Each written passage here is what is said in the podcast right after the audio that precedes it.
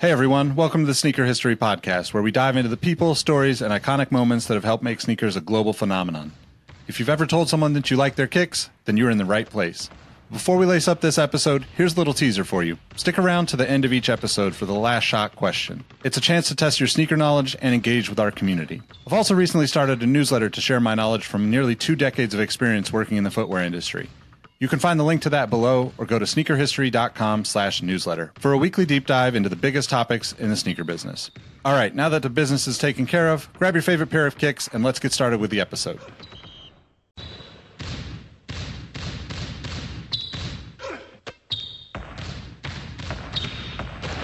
Jordan trying to shake off Starks. Oh, what a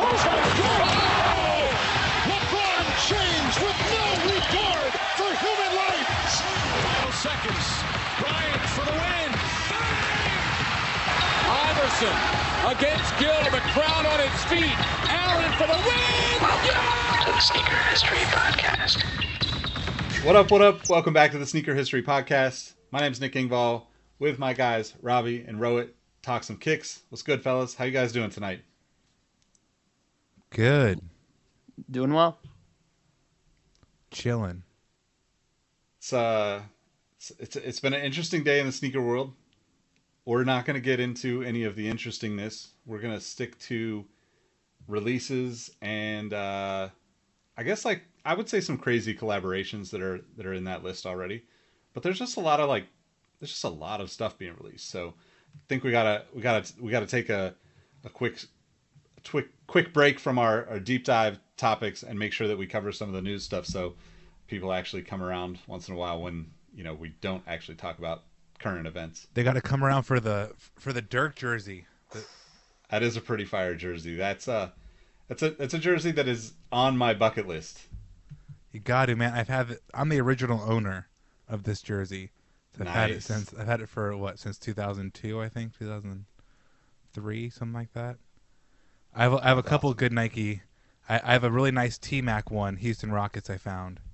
I'll I'll pull that one out next. I had uh, a Nike outlet about 90 minutes from where I grew up, and the only NBA jersey they ever got was a home white Darko Milicic jersey, and of course I had to have it. And I can't find it. I've scoured the house because I think that is the ultimate obscure flex. And That is amazing. yeah, like I said, whoever has it now, because I think we were talking previously about, you know, moms and dads kind of giving away possessions due to yard sales because they think we don't want them anymore. Whoever has that Darko Milicic jersey, you're welcome. Now, if you don't know, Darko was drafted between LeBron and Carmelo in the 2003 draft. So a historic bust. I don't put him. I mean, I, I would say others are bigger busts than he was. It's not his fault he got drafted number two. He didn't ask, but he also like didn't have legs that blew out or a whole bunch of other catastrophic things that could have happened. He just sucked, and he had everybody. Larry Brown as his coach. Yeah. It is what it is. No, he's got the greatest nickname I'd heard at the time, which was the Human Victory Cigar. So anytime you saw Darko coming into the game, it meant the Pistons usually had won. And then I think at the tail end of his career, he kind of turned out to be a serviceable backup quality center. So shout outs to you, Darko. Hell yeah. That is uh that is pretty incredible to like also I think uh want to say that uh let me just make sure that I, that I'm thinking of this right. But Free Darko, right? Yes. The books. Yes. Uh Nathaniel, I can't remember his Friedman. last name. Friedman. And uh I'm pretty sure my friend Jesse Einhorn contributed to those books too. oh no uh, way. in the early days. So I I'll have to I'll have to look that up. But um, let's uh let's let's I'll, I'll come back to that. I'll, I'll do do some digging. But what are you guys rocking? What are you guys copping lately? Boo. Let me see. I just wore some nice slides, but if I go through my sneaker portfolio, I'll say in an ideal world, I would be rocking the Kobe 10 Mamba Curios, which I kind of call the Bret the Hitman Harts because there was a nice pink and gray color blocking with them. So that's what I was cop, uh, what I was rocking, and I guess what I'd cop is maybe an, a second pair of Cosmic Unity colorways because I think that black and green OG colorway is kind of growing on me. So I'm glad Mike ended up with them. Hopefully he actually got them though. Am I the only one that hears Cosmic Unity and thinks Unity every time? no, they- I, I do the same. Unity. Yeah, it's just impossible to do without. I wore like three days ago. I'm not gonna lie to you, not today, but I still uh. had I still had them out. The black Levi's, uh, denim four. So I got an exacto knife and like I tried to make it look a little more worn, but I believe I've said this in the past. I'm pretty anal when it comes to like keeping my shoes clean. So in my brain, I'm like, yeah, I'm fucking it up. Yeah, it's looking cool. But then when I look at it as like a finished product, I didn't do all that much.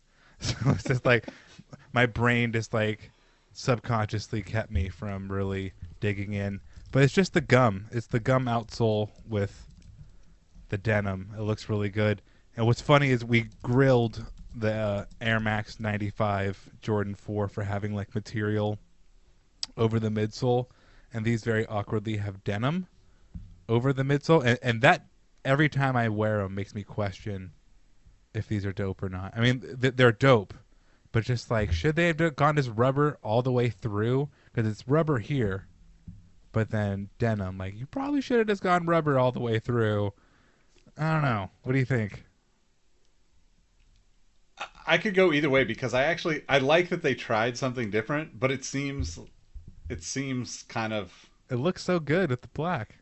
And just yeah keep it going. yeah. I could I could see it working either way. To be honest, I'm just I'm just jealous.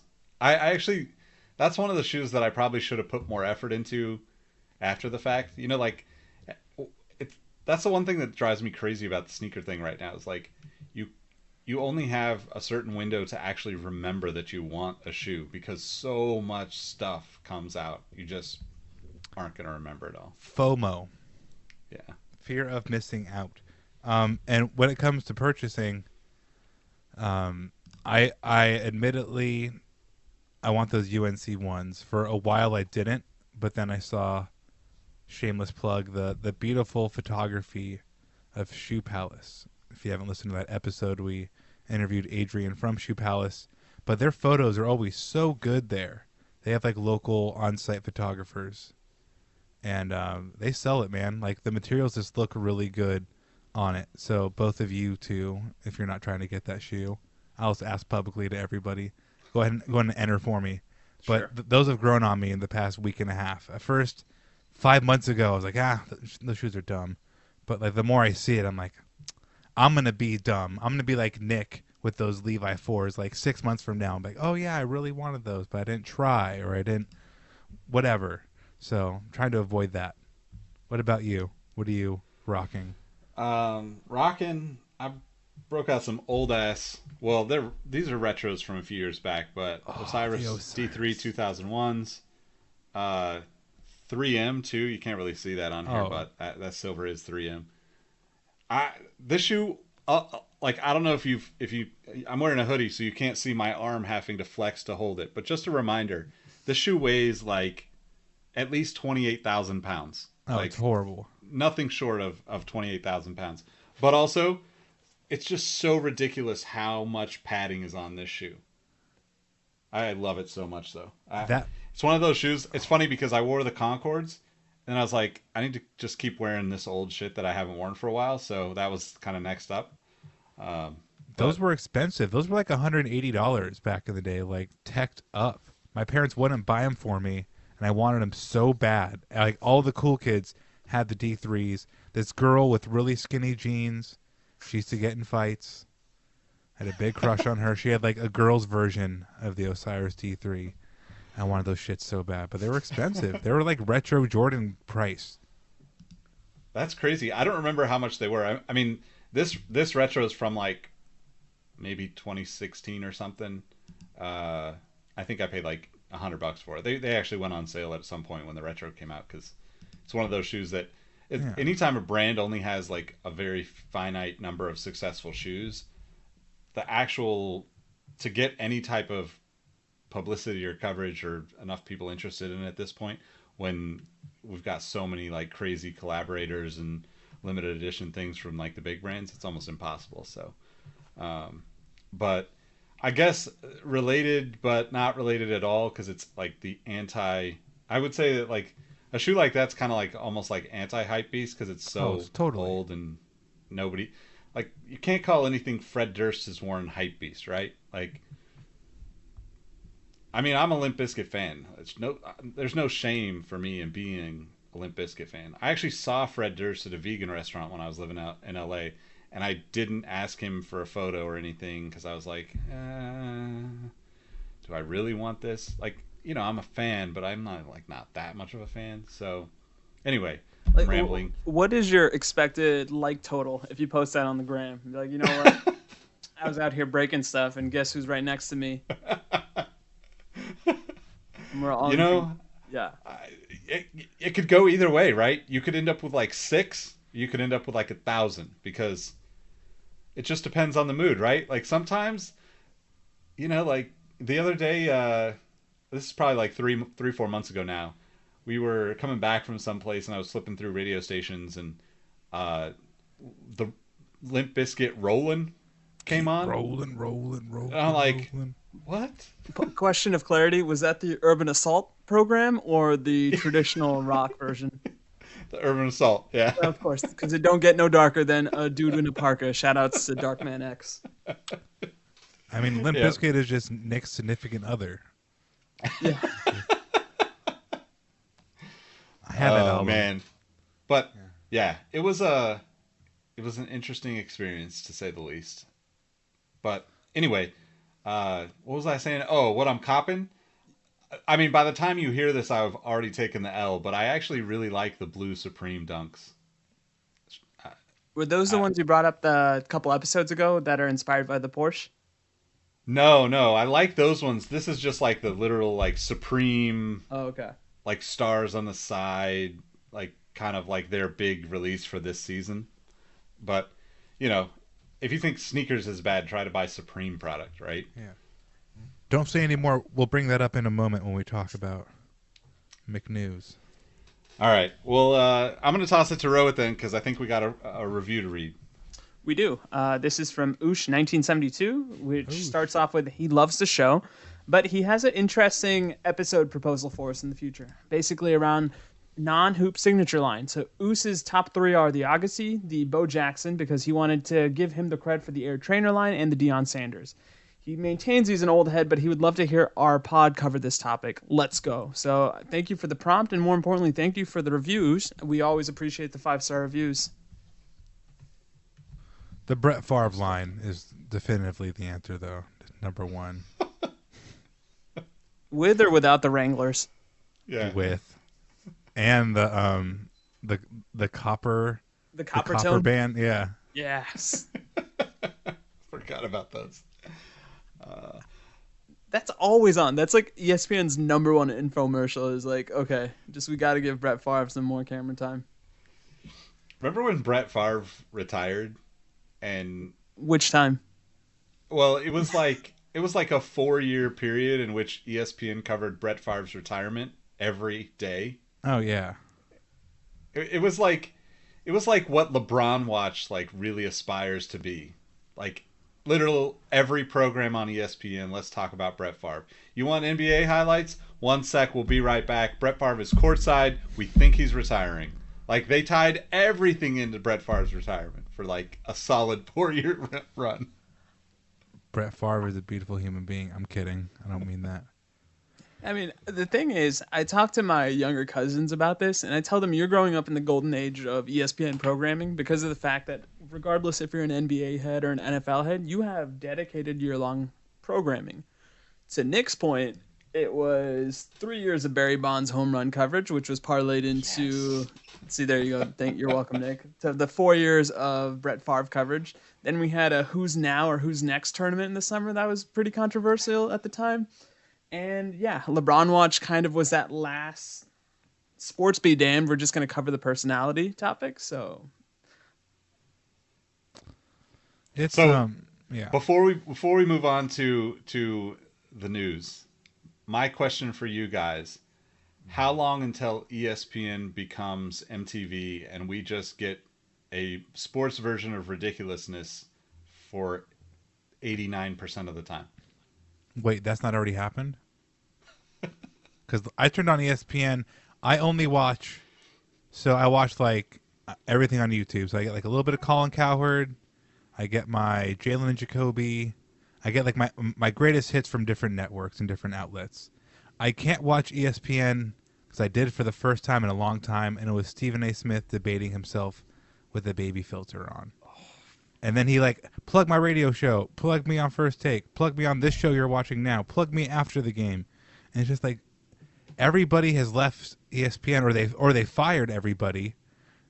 Which which one of the way of the two you want to go? Where it's just all Stephen A. Smith all the time now. So it's pretty much MTV. He he is the Rob Dyrdek of ESPN.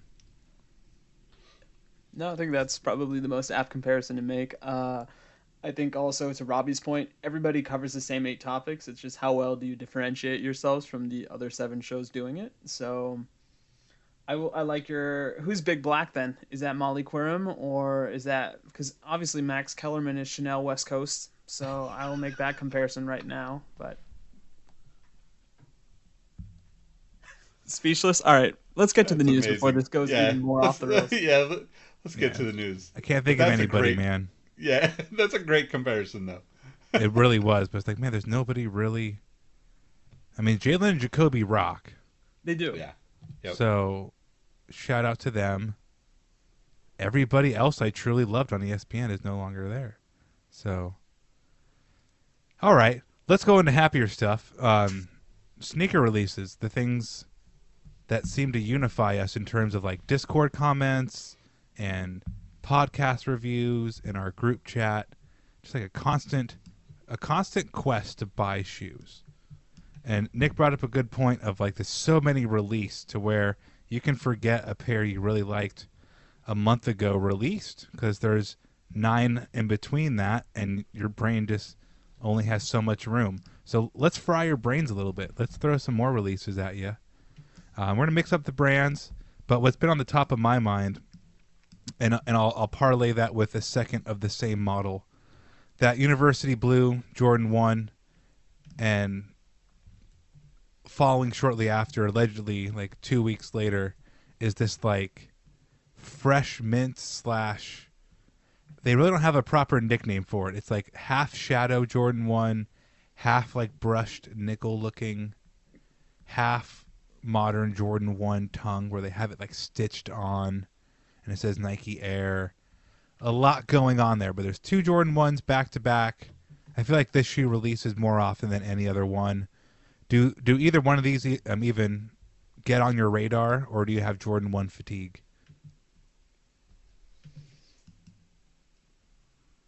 I have fatigue on him. I just think at this point they're gonna milk that crow, uh, cow dry, and then they'll milk it some more. But if there is a particular colorway that inspires me to get it, I'll try. But I'm not anticipating getting a Jordan One unless I decide I want to pay X amount for retail, and I don't really want to do that. So I'm I'm Jordan One out. How about you, Nick?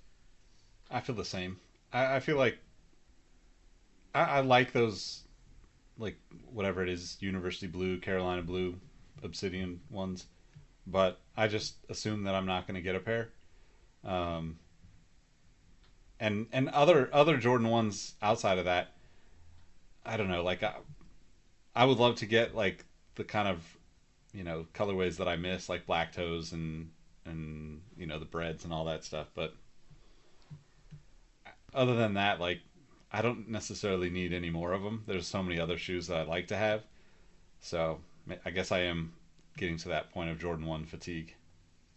Man, I, I have it until I see the right one. So when I see the second like fresh mint semi shadow shoe, that I, I, get fatigued out. But then like it's like a really good burrito, Nick, because like you can have them four weeks in a row, and and then you have like the right one, which is the perfect ratio of like filling and salsa. It does it's not runny, but it's not dry.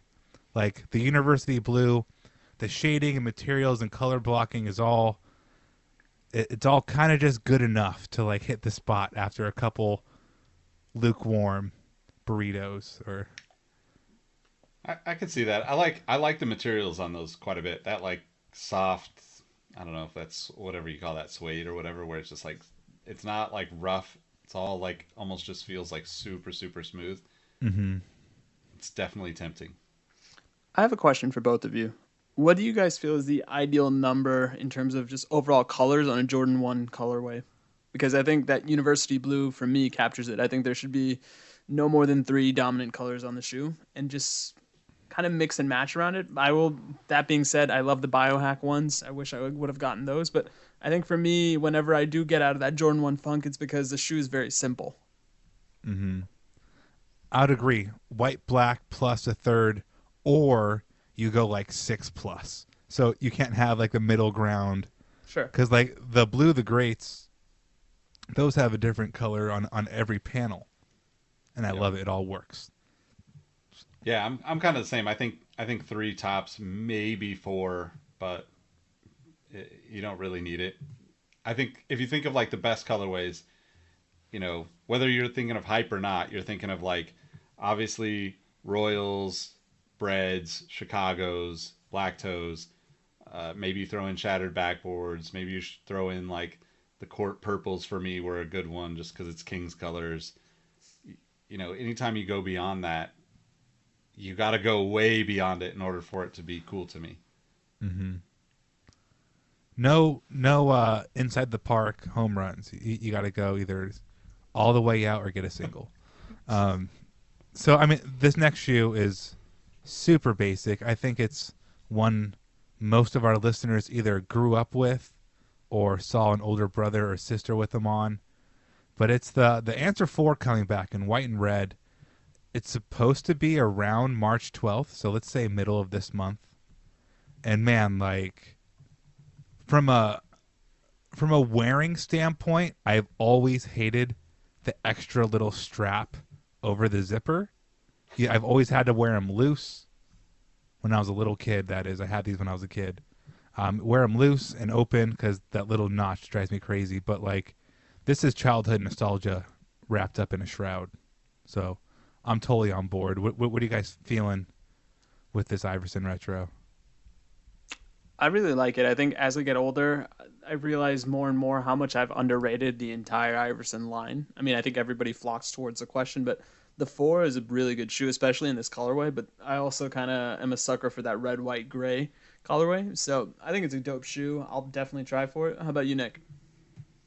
Um, I, I think it's a dope shoe. I have a pair from I don't know five years ago or whatever, so I, I won't be after these ones. But I 100% agree. I think that I think that the the lack of uh, collectors or hype around the Iverson line is you know it just speaks to what Nike or Jordan brand does in terms of marketing because the quality of the quality of a lot of the, the Iverson line even the retros over the years has been really good. But none of it holds up and none of it hits the way it could with you know the amount of people that like really look up to Iverson respect him and and like are fans of him.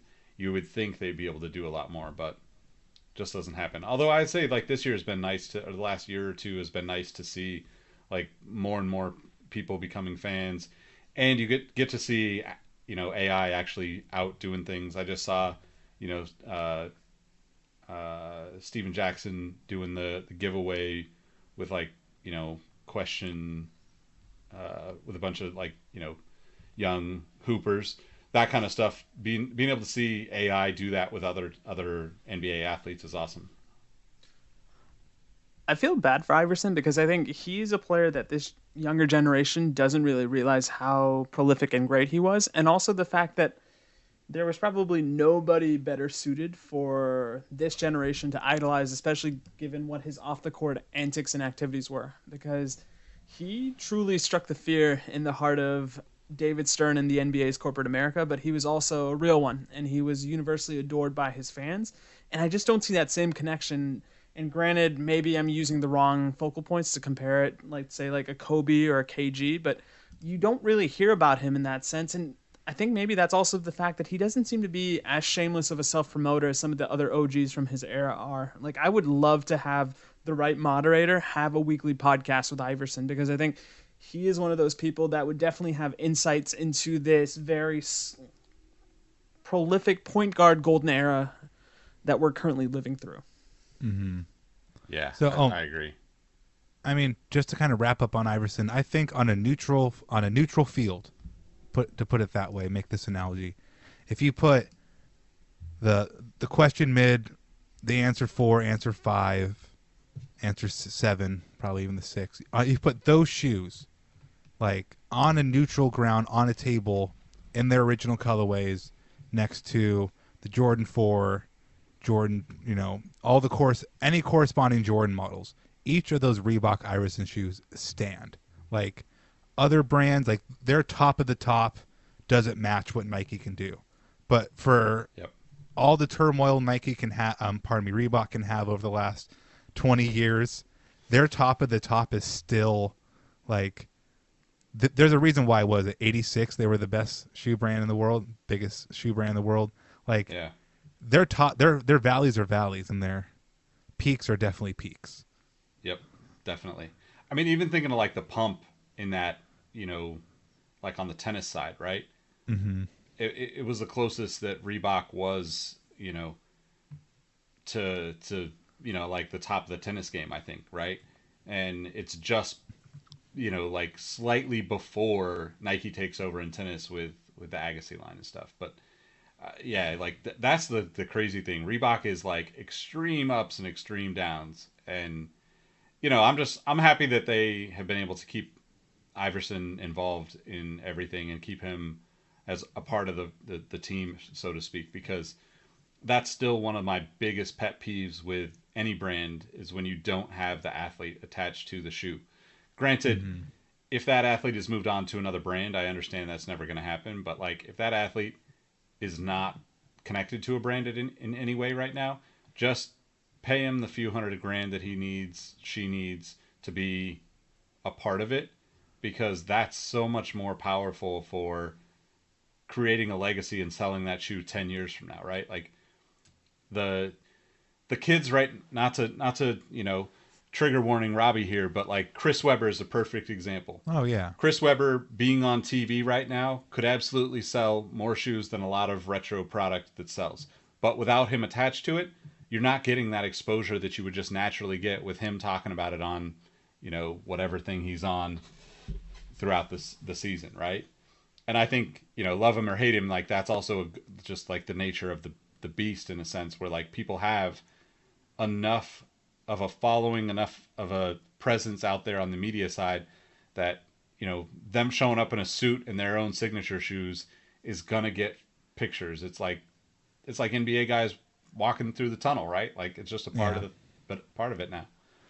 I mean, it's it's really unfortunate because let's use Barkley as a different example. Barkley will show up every once in a blue moon in a Nike thing. I mean, you you never see his feet at the desk when he's on inside the NBA. But once in a blue moon, Barkley will show up. You know, be it like a Foot Locker ad or some kind of PR. But like he, the Barkley stuff is so good. Is because as long as you have his okay to use CB34, which isn't all that invasive, everything is kind of just oh, like it, it, it orbits Barkley. Like I'm not a role model on the outsole. You don't have to have Barkley's name anywhere out there, but you know definitively that's a Barkley quote. And just like it, it's it's really good how like the Barkley stuff has been able to always be Barkley without him really wanting to be all that involved. He's not involved with video games. Barkley wants to drink, you know, ha- and gamble a little bit, be on TV, and have a merry life. He's he's earned that. So it's like that that's the best because the Air Max sensation just doesn't hit. The Jason Kidd stuff, I think Jason Kidd too. All the great J Kidd stuff. It wasn't always flashy, but just the the kid branding, what, what, that little round logo, it's just that's so powerful. And when you don't have that, I don't care how cool the pods are on a shoe. If it doesn't have the J Kidd logo next to it, it's like ah. Well, and that's even that, right? Like, you know, you wouldn't necessarily think much of it, but if if Jason Kidd's wearing a pair of his new release shoes courtside as an assistant coach, you're gonna see it on the internet, right? We see all that stuff now at, at some point or another. So like it's easy marketing to just get him involved, throw those on his feet. Of course he's gonna be excited to wear them. They're his shoes, you know, like but yeah, it's, it's crazy times. He gets to relive the glory days. Um, I guess Gary Payton, the glove stuff, as long as they're cool. I don't think maybe Gary has the glove trademarked. Maybe he's I don't know if, if you can or can't. Yeah, it's neither here nor there. But just the fact that they called it the glove, Yep. Air Max CB thirty four is like branding it very correctly. Um, so speaking of branding, perhaps the most well known brand, Nick brought it up earlier, Supreme New York, the hellhole. My the bane of my existence because every time I'm like, oh, I wonder if Supreme dropped. I check my email and it's like, fuck, that was 40 minutes ago. it's just like it's, it's never. By the time my brain registers, it's Thursday. It, it's it's long gone. But we have a a blue, a brown, a lime green, and a black Supreme SB low with the hallmark stars that were first found on the mids back in 2003 or was 2002 i think it was 2003 um this nick brought up this is the supreme drop of like the season the last couple seasons have not been anything special and i think this is the first time in a while where i look at these and i think i'm not going to acquire them but I see the star power both metaphorically and literally. Like I see it. Like I see why Supreme is so cool, why their collabs are coveted so hard when I see a shoe like this. What are your guys' take on these releases? I mean, I I think I think Supreme is is whether you love it or hate it, it's the it's like the quintessential uh you know success mark of success right like they've been able to take something and you know as a brand you just have to admire what they they've been able to do. Because the people that are into supreme there's like the original generation that was like just skaters hanging out at the shop you know there's the kind of first round of the hype with like the early SB dunks and stuff. And then there's like kind of like a a generation that like for you know probably for a solid like eight years or so eight to ten years into the like early 2000s there wasn't like a craziness for it. But if you knew what it was you knew everyone else that was into it. And then over the past like you know 10 15 years it's just gotten to be so massive and so m- mainstream popular and recognizable everywhere right? That you know i think i think that's the that's like it's so it's like impressive but also like just crazy that everyone wants the same things at the same time but then when i see stuff like these shoes like i just think of the first release i think of like the elephant print release i think like damn i'd love to get those you know hopefully but obviously not likely all four shoes are very beautiful. Like uh, that, there's nothing really else you can say other than that. They're very desirable. I'd love to get them, but I think the deck is so heavily stacked that I almost can't even picture myself wanting to try. But kudos to those that hit, and Supreme is still kind of holding that cachet in my mind that if they're making this product, to me, this is such a good looking shoe that even if it wasn't a Supreme, I think there would be a justifiable hype around it and they may be harder to get. But some of the other Supreme stuff that I see, I'm just like, okay, we're just chasing the box label. So good for you, but this is a quality, quality shoe. I hope there are more releases like this because, at least in my mind, that triggers this thing that, okay, Supreme still has it. They still kind of know how to make a great pair of sneakers or how to make a great pair, uh, great hoodie. So I feel like Supreme, in lieu of the Bloomberg article we talked about yesterday, is a bona fide asset. Like if you have the right uh, Supreme article, it 100% is. I'm just looking at the fuck you alphabet vase I have here, and I got it for 200, and I saw it on StockX for 450, and they were selling for 450. So I'm like, dang, that's already like doubled its worth. I mean, it's it's it's not for sale, but like, damn, like that has already grown. And if you're any old head, like in the era Nick was speaking of, where if you just knew Supreme, like you knew, if you were this light years ahead brainwave wise and you probably held on to two or three pairs of your dunks like that's an asset like supreme stuff if you have a step ladder you have a bolt cutter you have a brick. A brick is now an asset if you slap supreme on it. So that's like the ultimate power.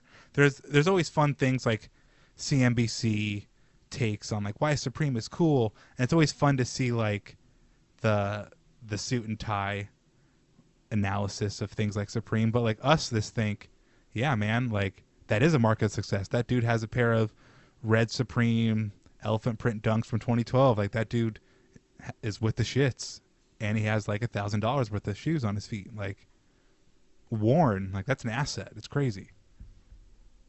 Yeah, and I, I think too, like the other thing about it is like they, e- even through like, I mean, publicly they've probably been looked at as like sellouts or whatever because they cashed in and, and got you know big investors from multiple times now right um, but i think the the beauty of supreme 2 is that it's it's still like core skate shop dudes right it's still you know like yeah there's more and more people buying the stuff but they definitely like stay true to the you know like your vase is the perfect example right what like globally known brand is gonna put like a fuck you lettering on a vase besides Supreme.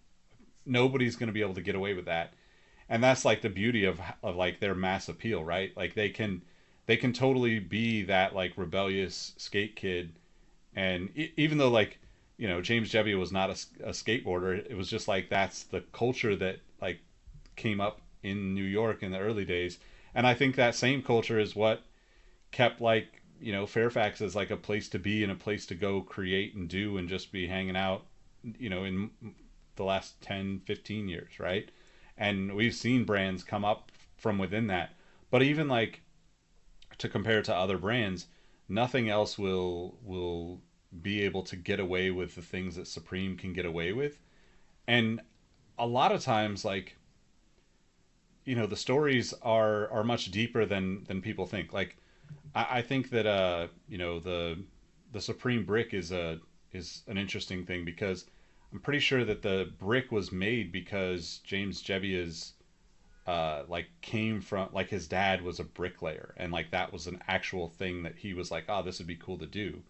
People don't know most of those stories behind this stuff because they just see it as like ah oh, it's funny supreme can throw their logo on everything which to a certain point that is part of what they do right? But i think that there's much more to it and i think that there's just like as much as there's a community around Supreme and the resell and all the stuff that we see on the internet, the community within Supreme shops and that little group of people, whether that's you know this year or 25 years back or whatever it is to you know 94 those people all relate to each other all still have like connections to each other in a lot of ways. And you just kind of see that in in the way that they move forward right? Like at the end of the day, if Supreme opens in any city around the world, you know there's going to be a, a skate ramp in it. You know it's going to be, you know, the same kind of vibe. You know it's going to be like a bunch of dudes or girls in there that like pretend they don't care about the customers and that's a part of the experience and it's just like kind of like old school skate shop even though it's like the most recognized brand in the world. Any take, Rohit? No, I was just gonna ask you. Do you think that's probably their secret sauce more than anything else? Like, how is their product? Like, if I'm just looking at it from the perspective of I don't have that same emotional attachment to Supreme the same way that you gentlemen have, but is the product also worthwhile in terms of not only the hype, but I guess the quote unquote rudeness of the associates that are working at the store, or is that part of the joke as well? Because to your point, it seems that there is a fine line that they're navigating with all the product and the stories that they tell. I mean, if if you look at Supreme T-shirts, for instance, like Supreme skate decks, they support everyone. Like they go out and find the interesting artists, the interesting creators, the, people that are doing, you know, interesting stuff, and and like try to elevate that stuff, right? And and a lot of the stuff that they that they choose to use, yeah, there's some stuff like you know a Chucky doll might be mainstream, but for every Chucky doll, there's 20 t-shirts of random artists that have some connection to New York City or LA And I think that like the the really cool factor that probably is not doesn't go over well or doesn't get talked about is that if you really cared about like if you saw the stuff that Supreme did and you did a little research to learn about the products that they make and the the, the artists that they work with for the, the designs, you'd you'd you'd be a very well versed member of society just based on the collaborate the collaborations sure. and the inspirations and all the things that they do to create products. So, you know, to me, I think that's like something that is unspoken that that kind of somehow holds it all together and, and you know pushes through to the consumer even though the consumer might not even know it right there's like a genuine like passion for that kind of stuff still within the company and the community that's around it there's an underlying root of culture that the word culture gets thrown around a lot especially in sneakers but like no supreme you really will be a very cultured member of society if you just learn about Supreme. Aaron let me borrow the Supreme Works book where it's like everything up to 2015 or like the, not the newest one, like the the, the V one. Yeah, that's a good one. I think it's t- 2012, and it's just like yeah, you look through it and you're like, damn, these guys have really done their homework. It's not just and on, and on top of that, like when you bring up the bolt cutters, it's not just like some cheap, flimsy. Let's go find a manufacturer in China that can make us really cheap bolt cutters, and we'll slap our logo on. I'm like, no, they get like the legit, um, you know, the best brand they could find. Yeah, and I think too, like if you look at all that stuff, right? Like whether it's the, I mean, take away the like the the keychains and the stuff like that. But if you look at all the like random accessories, yeah, some of it's just like absurd at this point. But think of all of those accessories.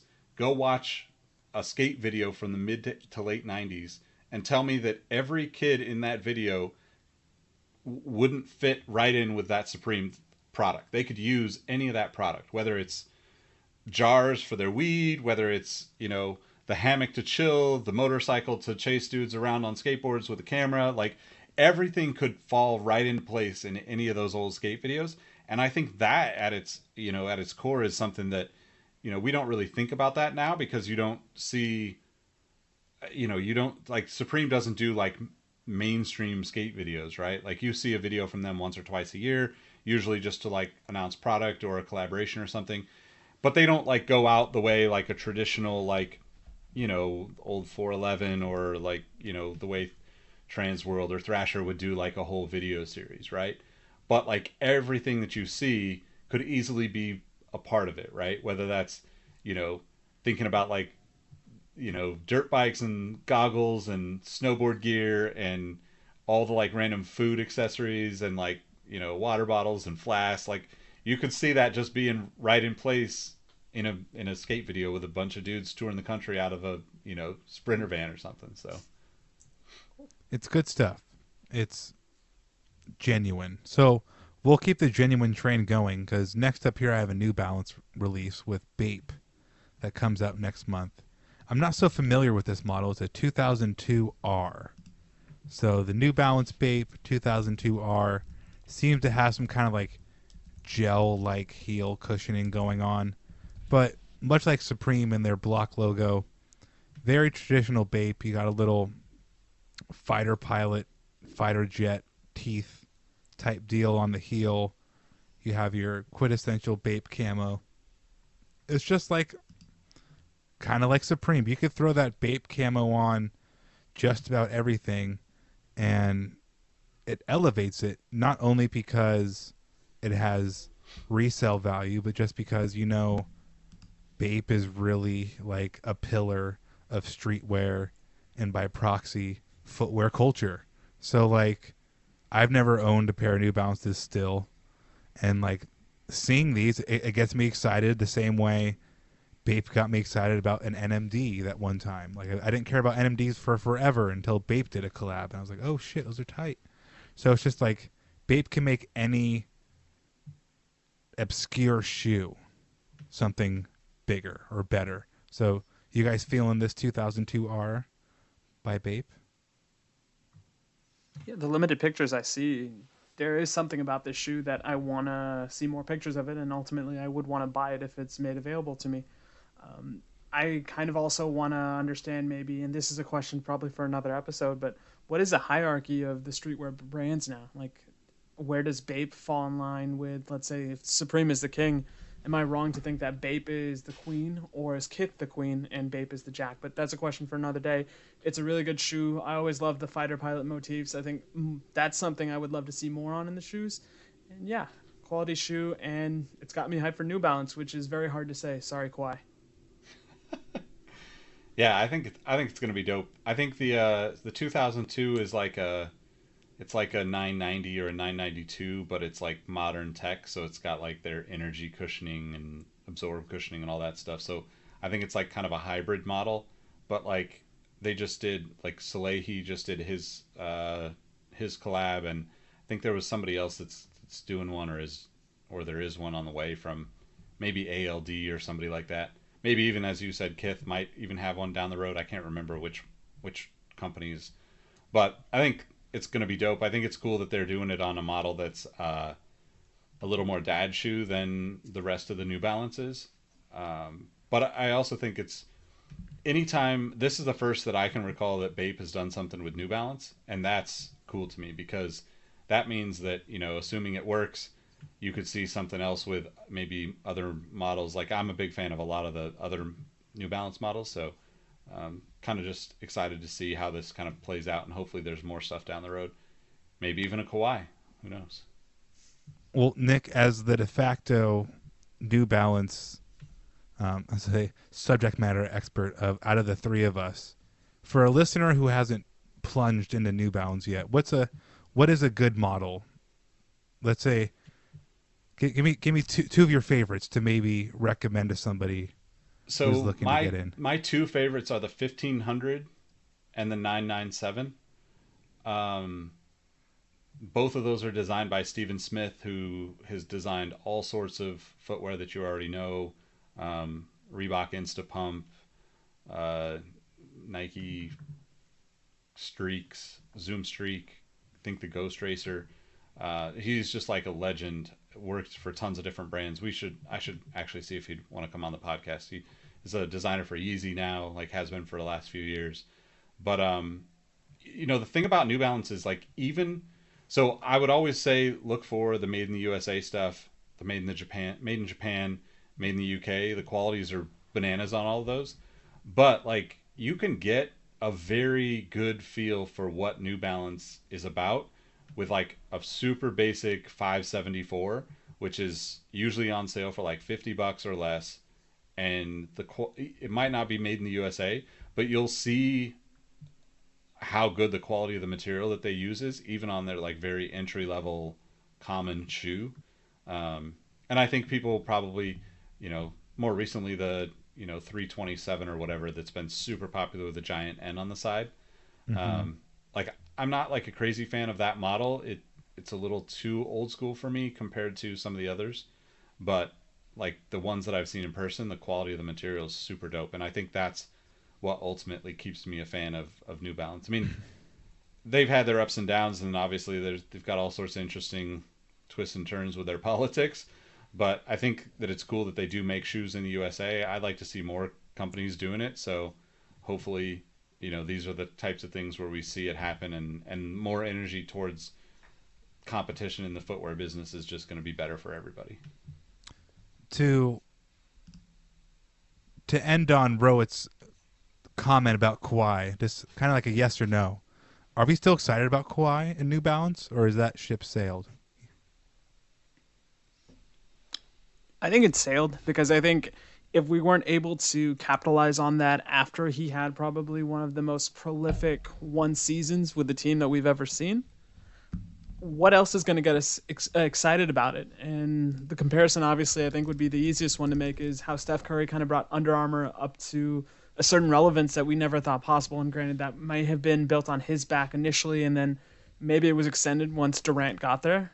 But yeah, I'm not really that excited about New Balance. How about you, Nick?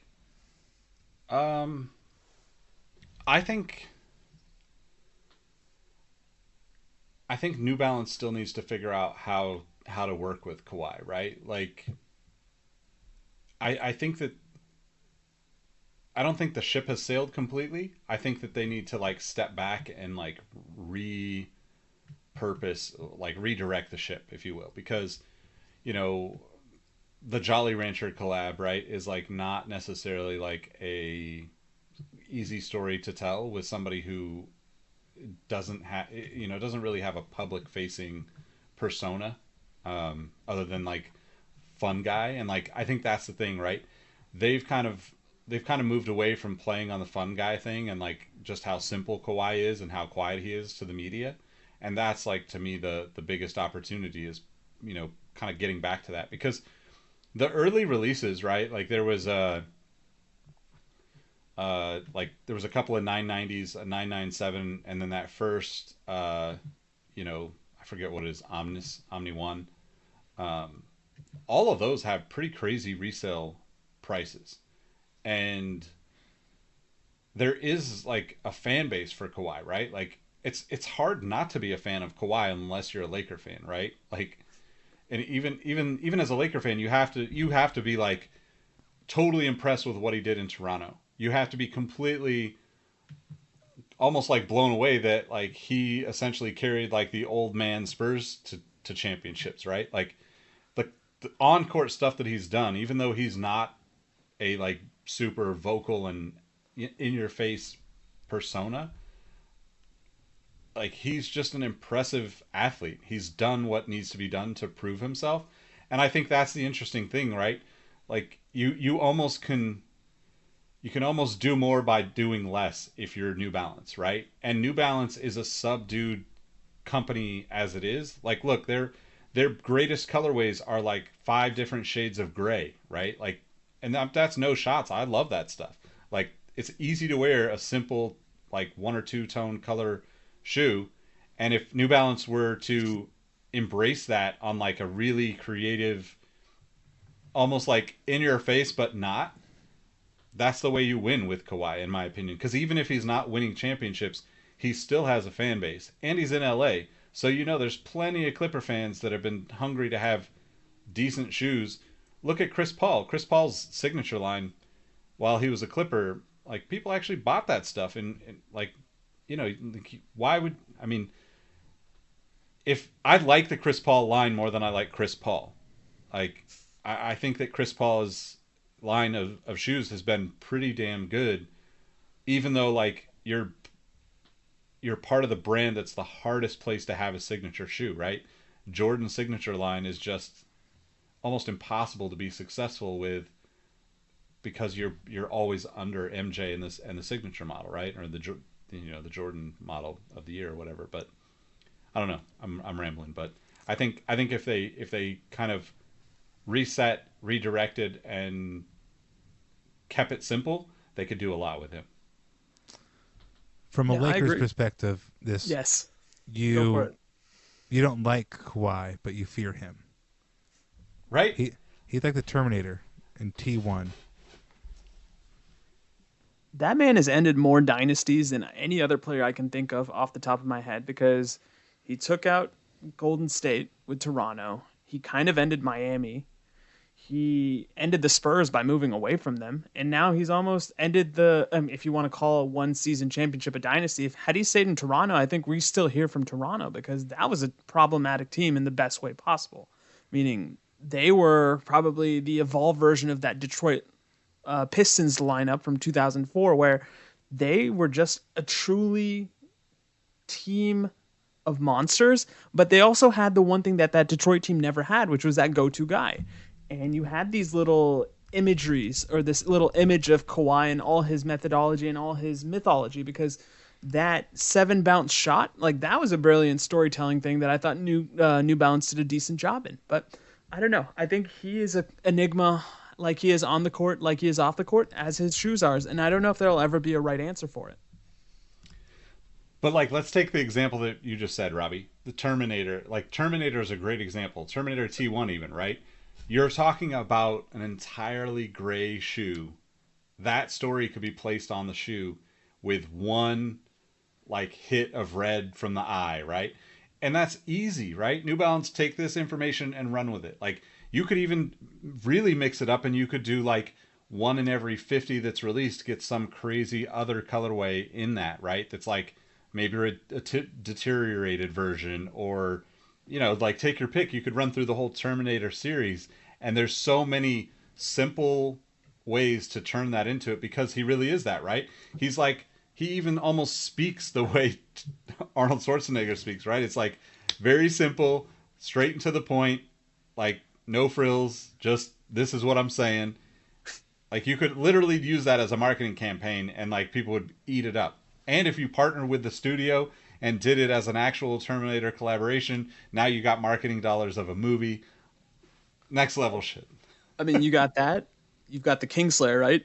If you want to hop onto my like grandiose Yep. fantasy, like white and gold with a touch of red to represent the blood he spilled, because Yep. he did it very quietly. And yeah, it's there are opportunities there, and I think New Balance does do a decent job of it because say what you will about the Yeti shoe, it was still memorable at the time, right? Because it had the blue and the white, and it had the furriness, if I remember correctly. So I know it, New Balance has it in them, but it's just a question of tying it back to giving Kawhi his Grinch or his Mamba mentality or his Bruce Lee model. Yep. Mm-hmm. How are we on time? Are we We got about 10, 10 minutes it looks like. okay? Cool. Wait, 5 5 minutes. 5 minutes, 10 minutes, whatever. All right. Well, let let's wrap up on. You brought up Steven Smith, so the Yeezy train that does not end. I mean, we're we're at the point now where I feel like we're seeing variations of variations. What what I'm alluding to is this new. I believe it's a it's a 350 that is like completely hollowed out. I don't know if you guys have seen images of what I'm well, what I'm speaking of. Um, oh, it's got the it's got like the the cage inside or something. Yes, it's like so it's a 350 V2 with a visible cage. It's supposed to come out this fall or summer. It's just like, man, how many this is not a good looking version. Like when you start going through like your checklist, like okay, we've done this colorway, we've done this one, we've done this one. How like how long is this page of like options to where like you're now scraping the bottom of the barrel it feels like like who is this shoe for who do you have answers i don't know I, I think mean- it's for. Go, ahead. I'm just gonna say I think it's for the people that want to have a Yeezy and they want it in the worst way and they're not even thinking about it and they just want to be a part of the club and then I think two to three years down the line they're gonna be like I picked the worst Yeezy imaginable. I mean, I just think that Kanye has a crazy dedicated fan base. I think that like as long as the shoes are remotely close to comfortable, the Yeezy 350 obviously by most accounts is a pretty comfortable shoe. I think that you could do you could continue to do colorways. You know, this one is not interesting to me in any way, but like I I don't I don't like the 350. I don't necessarily like any of the 350s, but I think there's a lot of decent colorways on it. This one probably towards the bottom of that list. But I think it's crazy too because like on a on an episode we did, I don't know, whenever we did like the I think Mike and I did a conversation about uh, you know the about the d- divorce and how Kim Kardashian, you know, the network of family and connected accounts not pushing Yeezys. I think it'll actually, you know, you'll see a dent in the sales of of Yeezys. But that's like there was comments on the YouTube channel. I don't know if they're still up there because uh, last time I looked, I couldn't find it. But there were like co- comments on our YouTube video, basically saying that these guys, these idiots, need to shut up talking about Kanye and blah blah blah. And I think like that's like just a passionate fan base, and you know, props to him for being able to you know to to build that fan base. Like I, I actually think that he's an incredibly creative person. I just I think that we're getting to the point where if if it is possible to to like actually go too far with colorways on one specific model, we're definitely getting close with a 350. But I also think that people just love the I, don't want to call it a collectible nature, but like the the like that like tonal choices that they would have, right? Like thinking of all those Yeezys in that parking lot shoot from whatever you know media outlet did that a couple years ago. I think there's plenty of plenty of people that look at that and think I want every single one of them no matter what. That's why I think you see uh, the other you know stuff that's coming down the line. Right there's that 450 is super super wild. You know I think there's the um, the foam. What's that foam? The clog. clog thing, yeah, and then there's more slides coming. I just think that that Kanye is is is almost big enough to be at the level of an Adidas or a Nike in terms of like brand awareness and and like fan base. It with the Kardashians. I don't know that it works outside of that, um, but we'll see. I mean, it's going to be really interesting. I think we're getting a Brady and Belichick type situation with this dissolution of the Kardashian West marriage. So I'm interested to see who wins the short term, who wins the long run. I think long run, I expect the infrastructure of the Kardashians to win out, but Yeezy has continually proved that on a year to year basis, he's still relevant, and more importantly, people are clamoring for these shoes. So Yep. So I mean, is this still creative if we're now at a point where the 350 is just like, fuck it, let's make it see through. like, I mean, I guess like I I would say no, but then I also would say like we would we would look at Nike and they've done the see through shit too. So like oh, exactly. just took them years to get to it. But I think I think look Con- whether he was aware of it or not, Kanye in 2020 with all the like political stuff put himself in front of a new audience completely and you know not to go deep into that political conversation, but like we saw Yeezys being worn at the insurrection at the Capitol, right? Like that wouldn't have happened three, four years prior, five years prior, whatever it was, whatever that timeline of him wearing the, the red hat is, right? And I think that's like a whole different, whole, whole different conversation. But I think there's like some crazy levels of Kanye's popularity that that like we can't really understand beyond like it's it's much bigger than like sneakers or even streetwear right it's like i don't know it's just It's like, honey, I might be on TV later wearing my Yeezys. make sure you wear the 450s or the 350s. You know, you got to get that fit off when you're uh, storming the Capitol.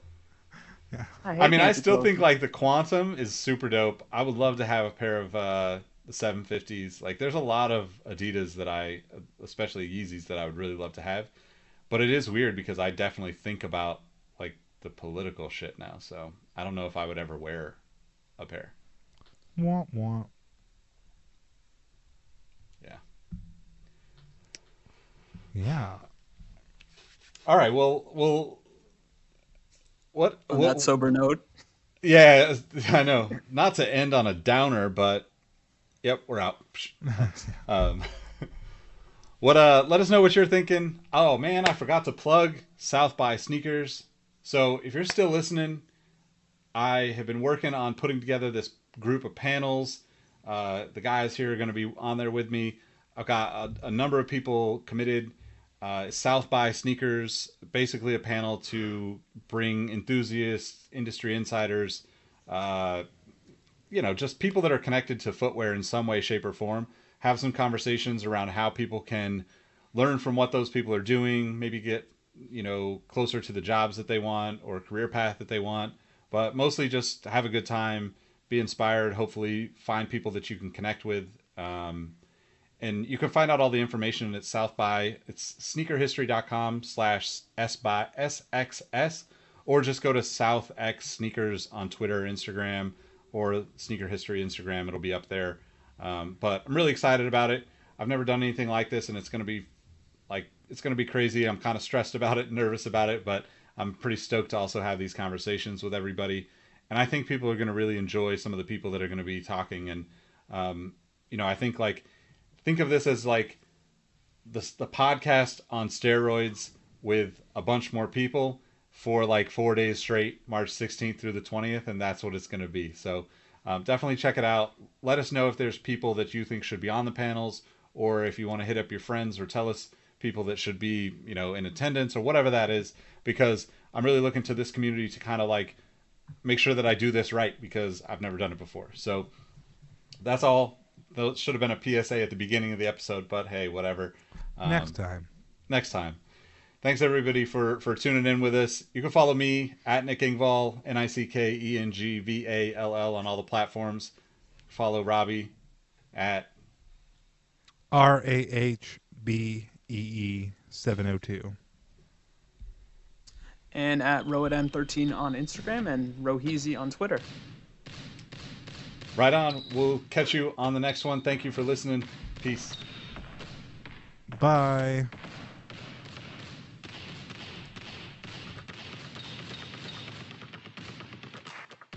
Hey y'all, Nick Engvall here. Before you take off, I want to thank you for listening to the Sneaker History Podcast.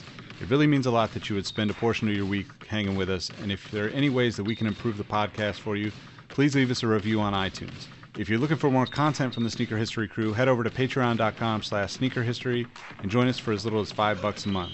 That also gets you access to our Discord group, which is a lot of fun.